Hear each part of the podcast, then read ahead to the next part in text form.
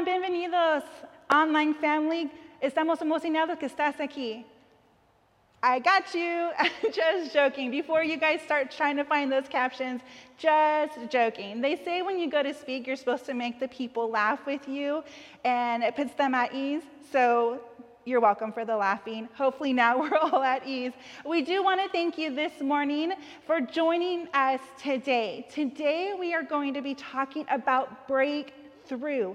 There is so much that gets in the way of God using us to break through and going on to the next level. For me, it's procrastination, self doubt, um, doubting God, pride, jealousy, comparison, self sabotage. Guys, the procrastination was for reals. I even at one point thought, you know what? I'm just to own it and changed my profile picture. Uh, this meme that said, um, it had a hands up and it said, Procrastinators Unite tomorrow. I just thought this is as good as it's gonna get, and it's just what it is. So I'm going to own it and make, and I'm gonna be the best procrastinator there is. If I'm going to have to struggle with these things, I'm going to be the best at it that I can be. Lo and behold, that's never God's plan in a, uh, a purpose for us. He wants us to have these breakthroughs. Now, that was my list of things that I struggled with. And some of you guys can probably nod your head in agreement. Yes, we struggled with those things before. I am so glad to be going over this with you because God not only gives us the what to do in these circumstances, but He gives us examples of flesh and blood people of the Bible that struggled with these same things. Now, your list might look different than mine, but we can go straight to the word. And guys, um, as I've shared my testimony a little bit with you guys before, that I did not grow up reading the Bible. I did not learn the pages here. And at best, when I did, I felt like it was a book contained of all holy and perfect people living this fairy tale life, and there was good and there was evil, and then that was it. There was nothing else to this book. But again, God is so specific in everything that He has for us that there is not one issue we face that are not in these pages. All right, guys, we're going to pray and we're going to get right into it. Heavenly Father, help. Heavenly Father, thank you. Heavenly Father, prepare our hearts.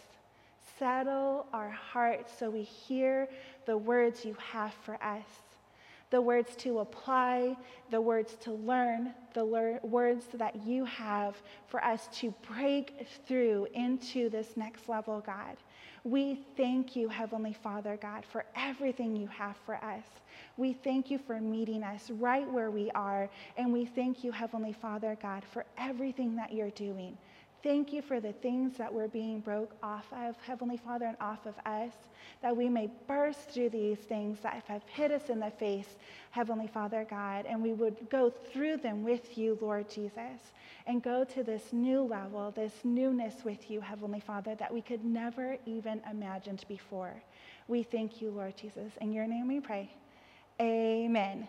All right, guys, for today, we are going to be going back and forth in a couple of um, encounters in Exodus.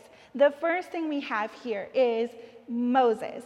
Moses has met Pharaoh. So we're at that point where Moses has already been a baby, he's already saved in the Nile, he's already ran away to the desert, he's already met his wife, he's already started to shepherd um, the flock that he was in charge of there, and he's already been sent back to draw the people out of Israel, to draw them out and to rescue them and to lead them into um, away from slavery and away from Pharaoh. God tells him he's going to be with him. God tells him that he is going to um, lead him and show him everything that he needs to do this. So we have Moses back. He's face to face with Pharaoh. We already have him turning the staff into a serpent. We see that the Pharaoh's Magi's have already done the same thing. Then we also have next um, the plague of the blood. So we know, if you're familiar with the stories, that there was plagues sent to Pharaoh to um, get him to release the Israelites out of the slavery, to let them go, and to, for God to say, like, I am God. I am God, your gods are not, and these are my people, and I've heard their cries, and you need to release them. We get to the plague of the frogs the, the plague of the frogs. And I want to read to you a little bit of what happens.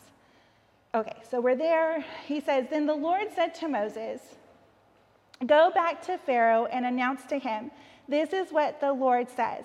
Let my people go so they can worship me. If you refuse to let them go, I will send a plague of frogs across the entire land right then and there, that would have gotten my attention. That would have been like, ew, gross, no thank you, here are your people. It would have probably been even worse if it was snails, but right here it's frogs.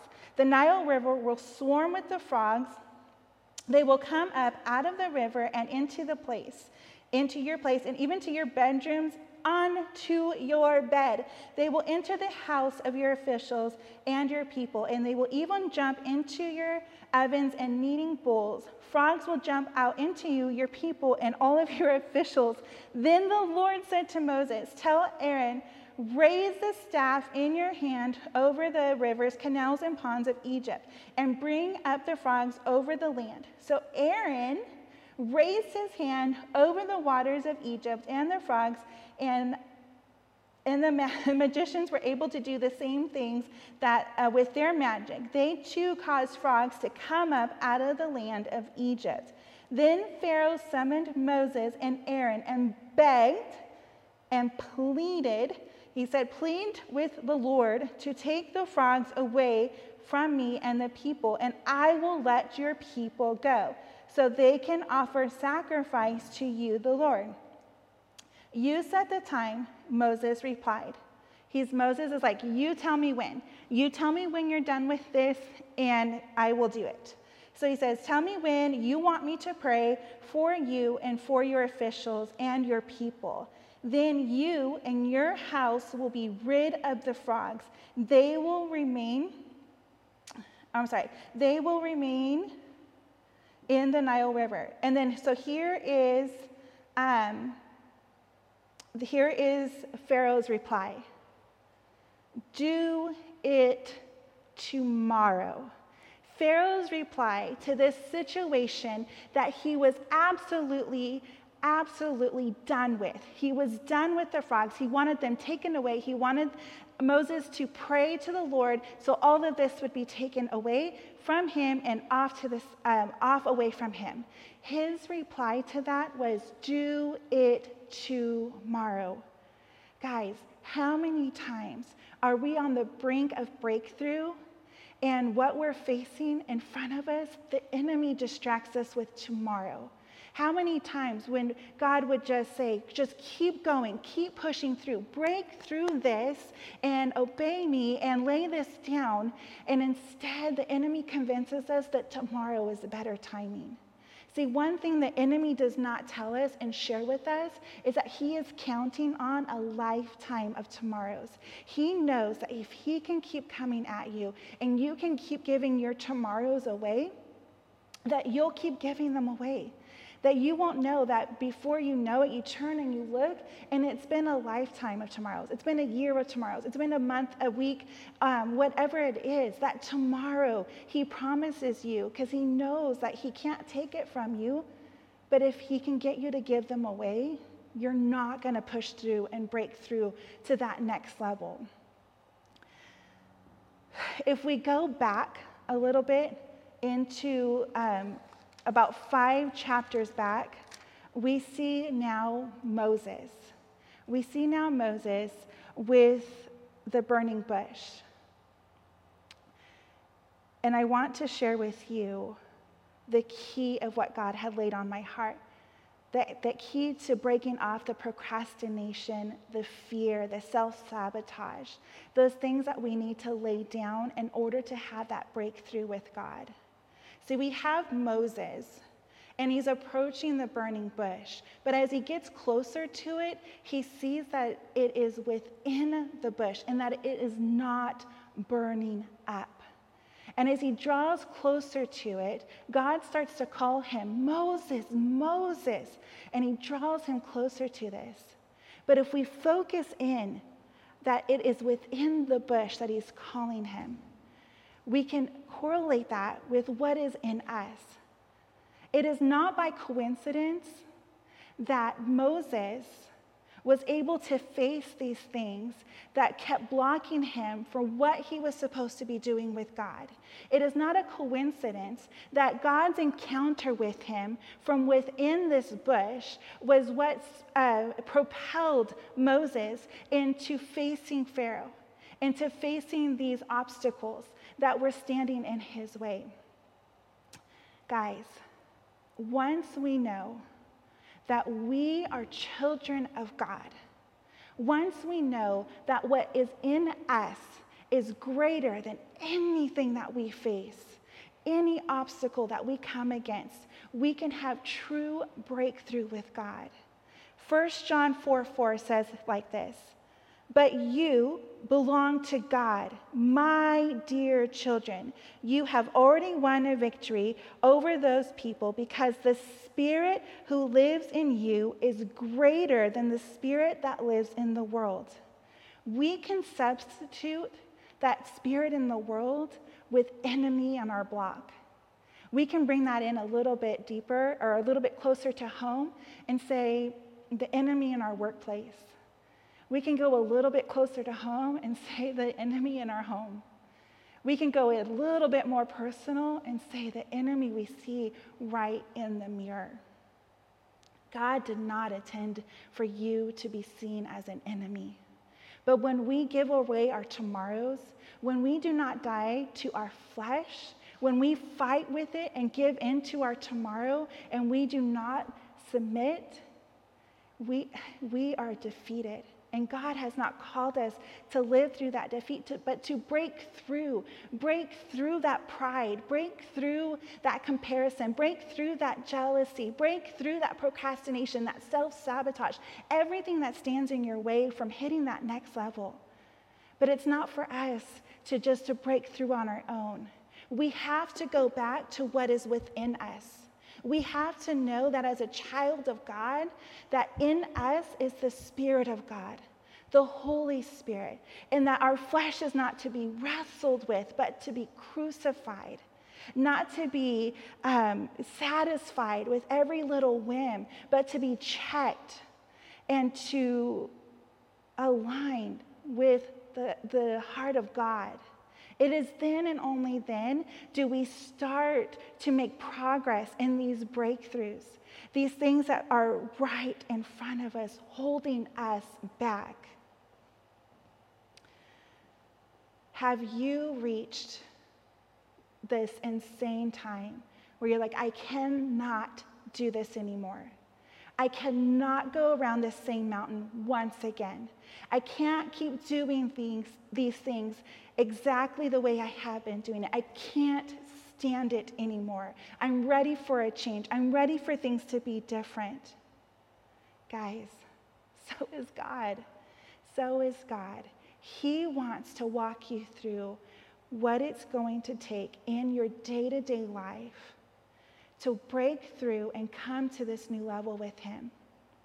But it's got to start with Him. It's got to start with what's in us. It's got to start with what's coming out of us. We have to know that the Spirit of God lives in our hearts. We have to know that it's His home. And because it's His home, we want to make Him feel welcome there. In Exodus 25, it talks about how Moses is being instructed on what kind of sacrifices God will allow.